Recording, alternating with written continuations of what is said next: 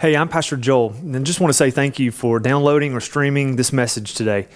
My prayer for you is that you're blessed by the content that you hear. As a church, our desire is to make disciples of Jesus, and we do that by helping people to trust and follow Him in every aspect of their daily life. So, if this is something that blesses you, we just hope that you'll feel free to share this with others so that they might be encouraged and challenged by it as well. Well, good morning, everyone the fact that we're celebrating communion today uh, fits in real, real well with the topic that we're going to be discussing today. We just celebrated being part of the body of Christ, that we are one within his body. And we do this in remembrance of him and for what he's done for us. And I'm going to share a little bit about that similar topic today. Uh, and I'm going to take us back here for just a moment uh, to my past. And uh, when I graduated from college, I uh, moved back home and began a series of years of just meandering, trying to figure out what am I going to do with my career? Am I going back to school, part time jobs, a little bit of school, stop school, change things, doing a variety of things, figuring out what's my friendship situation like? High school friends, not high school friends, some new friends. And then eventually during that time as well, as well, had grown up in church with my folks, but started just kind of meandering from my faith as well. I wasn't sure how solid I was on some things, and eventually, over the years, just kind of quit doing the church thing. Until I was about 26 or 27, and my buddy invited me to go to church with him. And it was really enjoyable. And then he invited me to this class that they had for people in their 20s and 30s, singles. And uh, I showed up there, and uh, they welcomed me in, and there was tons of them. And uh, I started hanging out with them and doing some things with them and going to class on Sundays, doing some other things. It seems like it was always Pizza Hut after the service. And then eventually started kind of doing some things on the weekends and actually would go to people's homes on Friday nights and have a Bible study. I didn't do those kind of things on Friday nights before that. That was a whole new thing. And it was fun. We had a great time. We laughed. Uh, they welcomed me in. They, they let me ask questions. I started reading the Bible regularly for the first time. I was an, a, a moron as a follower of Jesus but they let me be a moron. And they smiled at me and they welcomed me in, and I grew and I asked some questions, and they poured into me. And I spent time with them, and I got to know this, this friendship with these folks that I'd never had before with solid believers of Jesus. And they kind of ushered me in my next steps of spiritual maturity. And it was great. And I'm still with friends with some of those folks today. Then I heard the story about uh, this gentleman. I was reading about this just a couple weeks ago. And uh, this guy, when he's preparing to go to church on Sundays, he gets up, he walks into his office, and he turns on his computer. He logs into his favorite virtual reality site and becomes Goose. And he's got his little avatar, and he's kind of flying around in that virtual reality world until he finds his church and he settles into the church and he starts welcoming and greeting other people that are attending, some of which he knows, some are guests. And he's welcoming them and talking to them until finally the worship begins. The music begins, and all the avatars kind of settle in to prepare for the service. And then, when Goose's time of the service begins, he gets up and he preaches. And he shares his message about Jesus. You see, Goose's real name is Michael. And Michael is actually on staff of a church out west during the week. But on the weekends, he becomes Goose, and he's the lead pastor of a virtual reality online site. It's a different world. Different world than what I experienced 30 years ago. Different world than what we were experiencing maybe five years ago things are transitioning. Is what are we to do with that? Is that is that real? Is that is that is he they experiencing biblical fellowship, genuine community that we just experienced as part of the body of Christ a moment ago? I don't know. Well, Grace Fellowship Church went through a transition themselves about 10 years ago. The elders at that time uh, we kind of took a hard look at the church, what was working, what wasn't working, and uh, decided to do some things differently. One of those was based on uh, the fact that we, we, we felt like we were too internally focused. And so we reset the vision and the mission of Grace Fellowship Church to be about going and making disciples, disciple making, being involved in other people's lives, both in the church and outside the church. And so we decided if that was going to be the direction for our church, we needed some new core values that if, if these words aren't followed and they're not part of what we do on a daily basis, we're not going to be a disciple making church and reaching unreached people. So here's those five values that we decided upon at that time. Number one was real relationships. We had to be an authentic community with one another, knowing each other's good sides and bad sides. The second one was generosity. We had, to, if you're going to be a disciple maker and pouring into other people's lives, you had better be generous with your time and your money and your talents. And then number three, we had to do that as a team. It was going to be about all of us working it together, not just a couple people on a staff. There had to be an external focus. It had to be about the people that were outside of this and not just inside of this. And then the fifth one, if we're doing all those things, we're going to be multiplying, multiplying new believers, multiplying disciples of Jesus, multiplying leaders, maybe even multiplying churches. And so those are the five core values of Grace Fellowship Church. And for the next five weeks, we're going to be taking you through them. And you're going to hear from a variety of elders and, and people on our staff to share with you about the core values of Grace Fellowship Church. Um, today, I have the opportunity as the small groups pastor here at Grace Fellowship to take you through number one, we're going to be talking about real relationships, what that looks like. And the second thing I'm going to do today is when we look at what real relationships is, and I'm going to talk about three different things involving real relationships. Let me give you those three things first. That I think three that real relationships depend on these three things right here. Number one is followership. Maybe a new word for some of you. Number two, fellowship. And number three, community. We're going to take a look at each one of these words.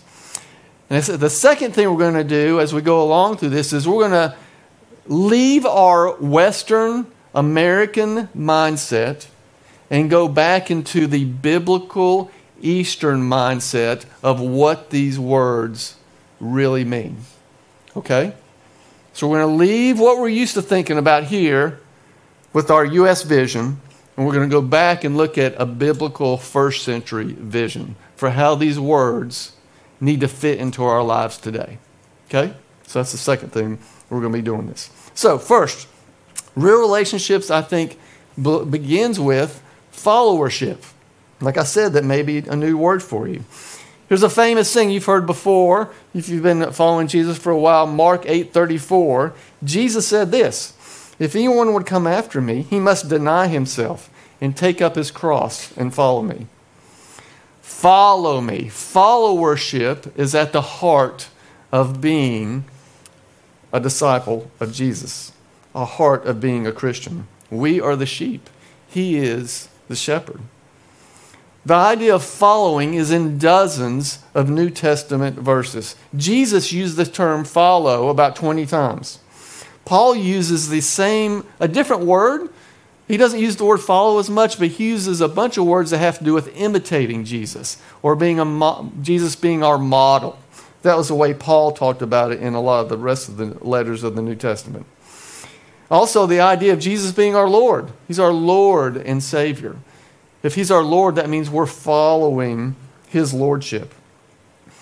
There's a book I was handed a, uh, a few weeks ago called The Call to Follow. And it defines this idea of followership in three ways. It says, first, there's deference. There's deference. You're, you're voluntarily placing yourself under the authority of someone else. You're deferring to something that is above you. Second thing, there's engagement. And not just a, hey, I'm following you because I'm supposed to or because you're the boss and I'm not and I'm just doing this. Engagement in this idea of followership means you're enjoying it. It's, it's, you it's a good thing, it's a healthy thing. It's, there's a desire to do it, not just an obligation. Third thing, there's mission ownership. You're, as you follow someone, you're taking on what they say is our mission. And you're right there along with that mission with them. There's a desire to glorify God and belong, be a part of His kingdom mission. Now, these three things right here, these are hard for us. We don't like to defer at times anything. We like our way, we like our thoughts, our, our, our sinfulness, our selfishness creeps in here. And this following thing becomes really hard, especially when we're supposed to do it in every part of our life all the areas of our life. Engagement is hard too because, again, it's meant to be a joyful obligation, not just an obligation. It's meant to be desire. And, and I know some of you are struggling in your journey with Jesus. It doesn't seem to be that enjoyable.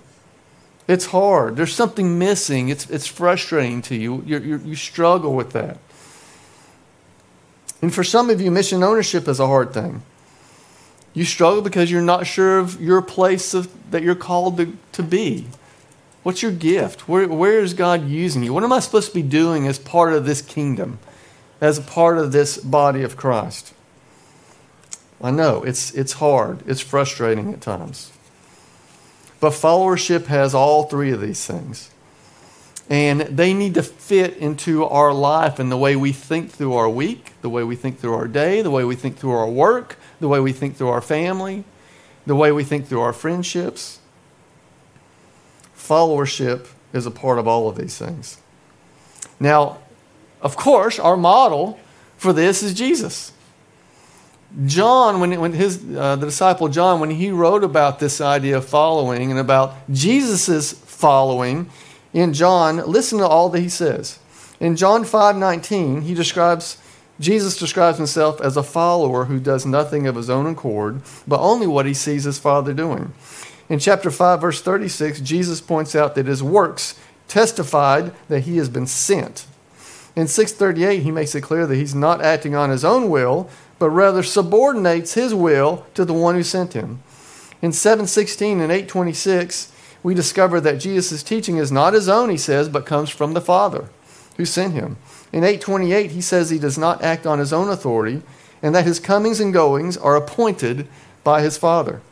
In 1018 and 1029, he says, The sheep know and follow his voice. The sheep that know and follow his voice are not really his sheep, but a gift he received from the Father. In 1249, he says he's not giving commands, but rather delivering them on behalf of his Father. In 1431, he says he lives as one who only obeys commands of someone else. And in 1510, he models obedience because he says it's the key to abiding in his Father's love. Jesus modeled what a follower looks like because he was following his Father in everything that he did. Here's a quote from that book, The Call to Follow.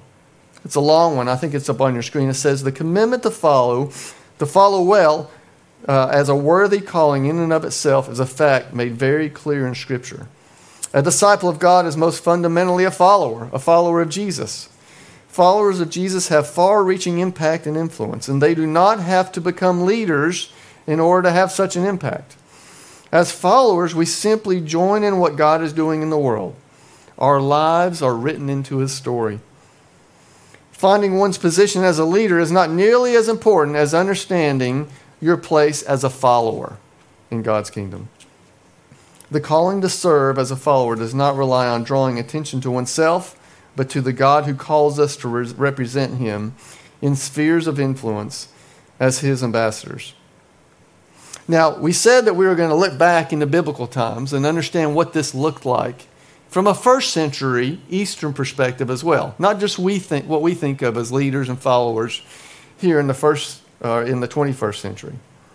So, uh, as Paul was writing his letters to those in the New Testament, here's the words that Paul used to describe people who believed in Jesus.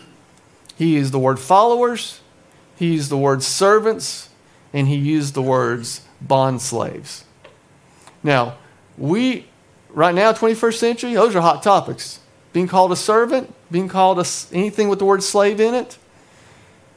Boy, that's, that just puts people, I mean, people step back from that. They don't, that, that's, that's derogatory. Well, imagine in Paul's time, most people were servants and slaves of Rome. And they were a lot harsher than anything we're experiencing right now. And Paul choose, chose to use the words servants and bond slaves to describe believers of Jesus. They would have thought he was crazy.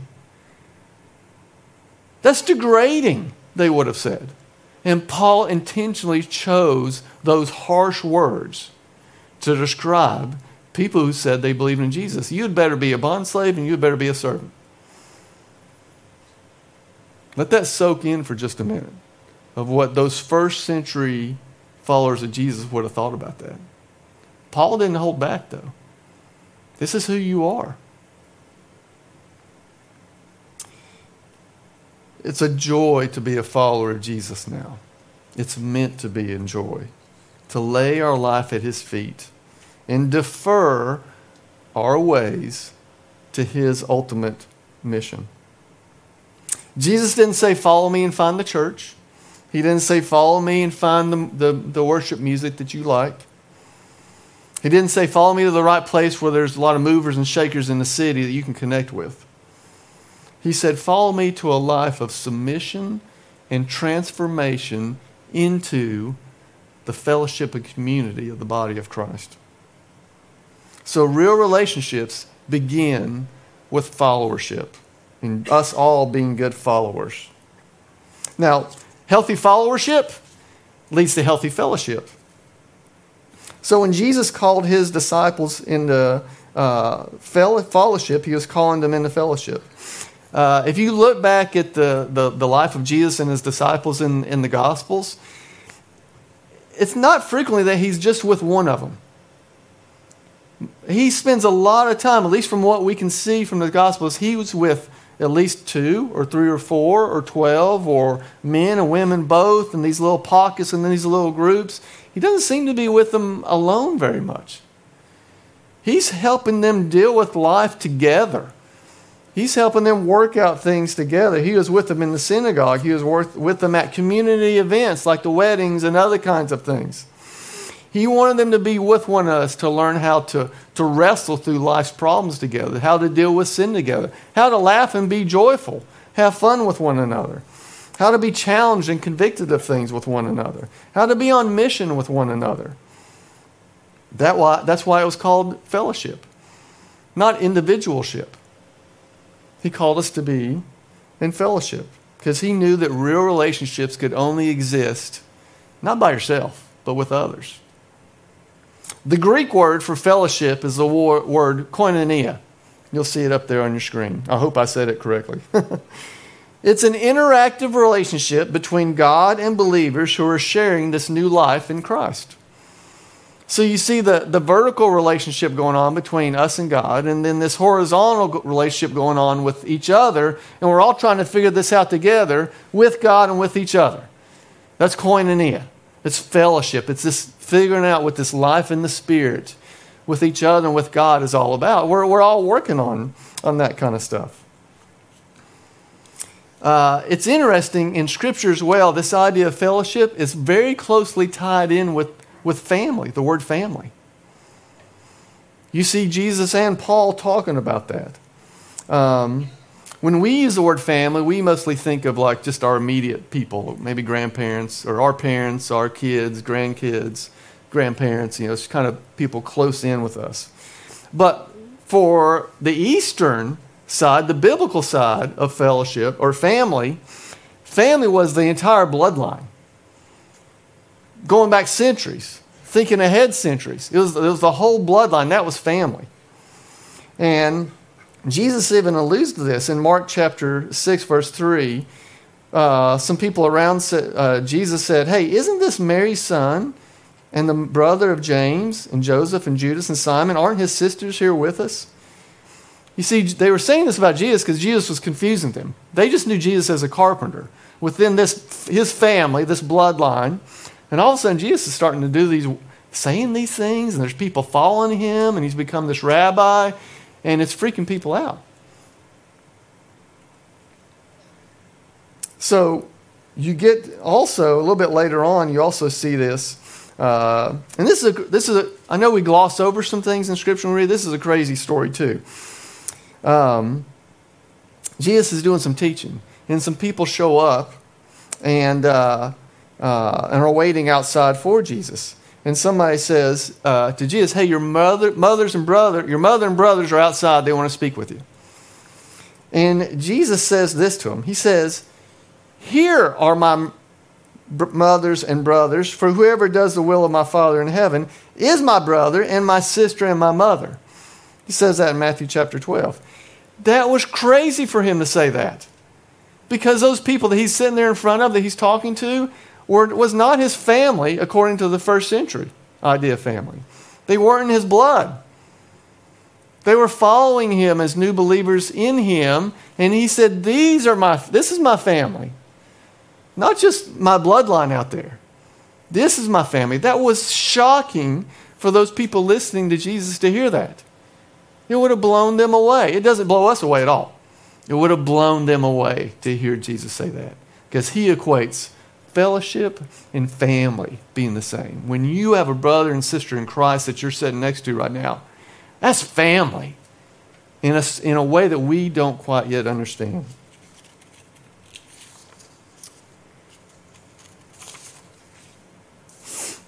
Paul does the same thing. He compares uh, fellowship, people, believers in Jesus, with family as well. Because he says, treat younger men as your brothers, treat older women as your mothers, treat younger women as your sisters with absolute purity. So their language about family and fellowship was just uh, countercultural, even for that time. But it allows for real relationships with each other to grow. I came across a story recently that, that personifies this idea of family in the Eastern context there's a, a man uh, who's from Indonesia, and he decided to, to, to, to head off to the big city and uh, make a name for himself and seek fame and fortune. And, uh, but he didn't have much money, so he stowed away on a boat. This is just within the last couple decades. Hides away on a boat, but they find him in transit. So they kick him off, and he ends up in this town called Manado. No money, didn't know anybody, didn't know what to do. But as he's trying to figure out what does he do? He remembers that his great grandfather once told him that he had relatives up in this village, this mountain village above Manado. So he spends the next few days trying to ask people questions and, and get to some village and find out. And he gets up to and he finds out, hey, I'm you know, looking for a family here, and this is my brother, and this is my great grandfather, and all this stuff. And he eventually makes his way to this village up in the mountain, knocks on this door. This man comes to the door, and they begin talking. And they're trying to decide, figure out, uh, yeah, this was my brother, and this is my grandfather, and this was my dad, and I had mothers here and grandmothers here. And they eventually realize that they're long, um, distant, distantly related. And the guy invites them in to live for eight years. Now, can you imagine that kind of hospitality and obligation in your neighborhood? Would we do that? Would you do that? Would I do that? I, I don't know. This wasn't their mother, their brother, their cousin. Long lost, distantly related. But that gives you an idea of what family means. What can we learn from that idea of family. Number three, let's talk about community. We talked about fellowship, we talked about fellowship. Let's talk about community a little bit as well. Guess what the Greek word for community is? Same as fellowship, it's koinonia. But there's a little bit of a different distinction. You know, definitions can be a little bit broad. And so, yes, what we said earlier is, is the definition for fellowship. Um, but coin, the, the word for community takes it a little bit deeper. It describes koinonia as active participation in Christian fellowship. So it's active part. It's not just I'm here and I'm with you guys because we're all part of this thing automatically when we believe in Jesus, but there's community means you're actively participating in it. There's a deeper, deeper level though, there. You see this in the famous book uh, of Acts, this story, Acts chapter 2 when the, the, the, Holy Spirit has been poured out on people and the church comes together and they're trying to figure things out. And it says, Everyone was filled with awe at the mighty wonders and signs performed by the apostles. All the believers were together and had everything in common. They sold property and possessions to give to anyone who had need. Every day they continued to meet together in the temple courts. They broke bread in their homes, ate together, praising God, and enjoyed the favor of all the people. You see active participation in that? They're with each other. But not just on a Sunday. They're with each other the rest of the week, doing things, engaged in their community, engaged with each other, sharing with those who had need. Um, there's a book called Misreading Scripture with Western Eyes. And the authors discuss, spend the whole book discussing this difference between Western views of life and Eastern views of life. In Western societies, like America, the most important entity, they say, is the individual person. A person's identity comes by distinguishing herself from everyone else. She's encouraged to avoid peer pressure and be an independent thinker. She will make her decisions regardless of what others think. He, maybe even without his parents, decides on college, a major, a career, a spouse. The highest golden virtue in this Western culture is being true to oneself. The supreme value is the sovereignty, sovereignty of the individual, individual rights. This is what makes people happy in the West. And I was driving down Lynn Garden Drive, and you know how Pal's likes to put their little phrases up there? This is just a few days ago. This is what I saw on Pal's. Choose your own path. Now, if Pal's decide to franchise in Kenya or Jerusalem or Indonesia, are you going to see that slogan on that, pals? No. Hmm. So is that slogan biblical? Can we wrestle with that for a little bit? Now, I'm not trying to ruin your, your, your pals. You, you, pals people, you can still go get your cheddar rounds and not feel guilty about it, okay? That's not what I'm saying. But I'm, I'm not sure that's a biblical phrase. In the Eastern oriented community and culture, the most important entity is the community, or the family, or the tribe, or, or the country, not the individual. Preserving the harmony of the community is everyone's primary goal, and is perceived as much more important than self expression or being self fulfilled. A person's identity comes not from distinguishing himself from the community, but knowing and faithfully fulfilling his place in the community. One's goal is not to get ahead or to move on without the community. Rather, the members of this culture makes decisions based on the counsel of elders or parents or aunts and uncles. The highest goal and virtue of Eastern culture is supporting the community. This is what makes people happy. Um,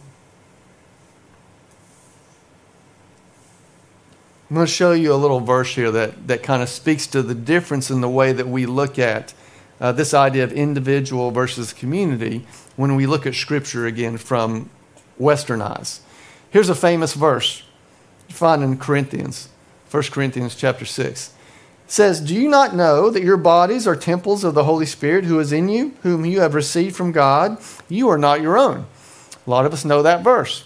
But we might not know how it's really written in the Greek. When we usually see that, we see that the you, we read that usually as the you is singular, and that temples is plural.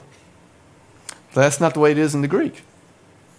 The you in the Greek, the you is plural. So Paul's speaking to all of us that are believers in Jesus, not just us as individuals. He's speaking to all of us, and in the Greek, temples is actually singular. we're all one temple. We're not a bunch of individual temples running around. We're all together one temple. So if we're reading these verses with Eastern eyes, with a biblical mindset, we're going we're going to take from this that what we do with our bodies affects the entire body of Christ. It's not just our own personal health, what we eat, what we do physically, sexually, other things with our bodies, it's affecting the whole body of Christ. That's why we need to read Scripture with Eastern eyes. If you were here a couple weeks ago, we showed a video on, on a Saturday night uh, about the persecuted church. And the gentleman who made that film had this one quote. He said, he said, There are not two churches, the persecuted church and the unpersecuted church. You remember what he said for those of you that were here? There's one church. And we're all being affected by what happens to those who are persecuted or not persecuted.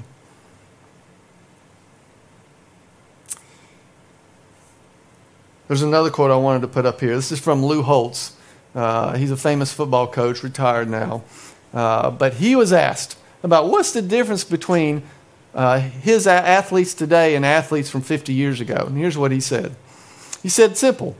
Today's athletes talk about rights and privileges, and the players 50 years ago talked about obligations and responsibilities. So our culture has shifted to be even more individualistic, not more about community. So today is meant to, to take us back to the ideas of fellowship and followership and community. So here's some, some what do we do with this? Okay, here's some, some things I think we can wrestle with. And, and you might find yourself, I'm sure all of us will find ourselves in one of these things. First thing, what do we need to do with this? One is, is some of you need to open up. You're a part of Grace Fellowship, you get, you're involved in things, maybe in your life group, uh, maybe you're not, but you need to open up your life more. You need to share more about what's going on in your life your hurts, your hopes, your dreams, your brokenness. Maybe for some of you, opening up is your next step into being part of this larger community of the body of Christ.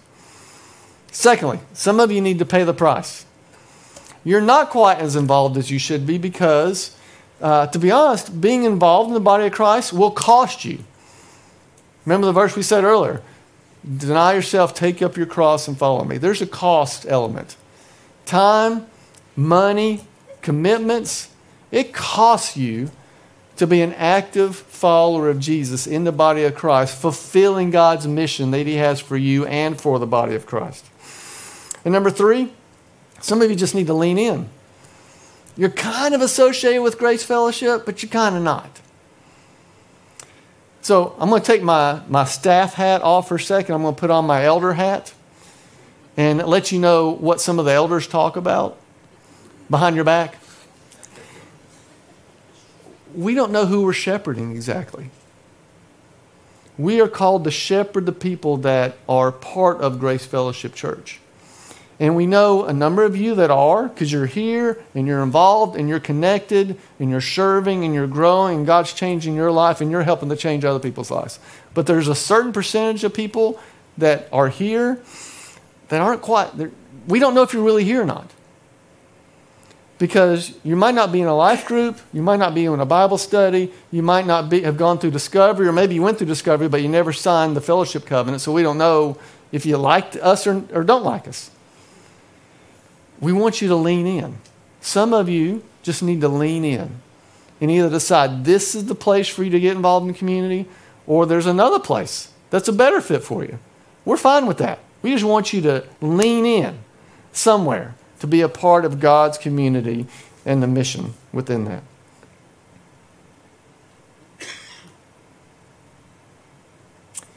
So let me finish with this.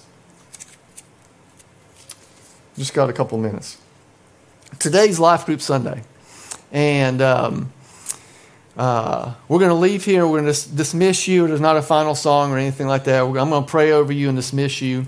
And uh, uh, give you a chance to, to jump in on a life group for this semester if you're not already. Uh, let me give you some benefits of being a part of a life group, to being involved, invested in a community of believers, a small group of believers. Uh, this comes from if you did our 21 days of prayer and fasting, this was one of those days. Uh, and I, I, so I just stole these right out of that. Here's what being part of a life group, here's what, some of the benefits. They firm up our internal commitments. Whatever God's doing in you, when you share that with others, they will, can affirm that and firm that up in you. So you don't have to wrestle like I was a meanderer from age 22 to 26 or 27. It's because I wasn't connected with a body.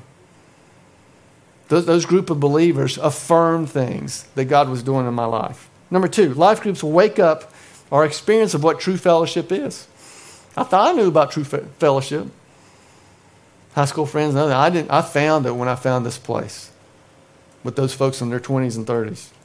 Number three, they level up our power for greater impact. You'll have greater power as a follower of Jesus, and you'll make more of a difference with a group of believers than you will by yourself. That's how the Holy Spirit works. That's how God's kingdom works. Number four, life groups build up our capacity to love like Jesus. They will strengthen you when you're weak, and they will help you love better because you're immersed in community with other believers. Thanks so much for checking out our message today. We hope you are challenged and blessed by it. We want to invite you to come and worship with us in person if you live in the Tri-Cities area. We meet on Sunday mornings at 9 and 10:45 a.m. at One Fellowship Point in Kingsport, Tennessee. You can also get more information about us from our website or our mobile app. Have a great day.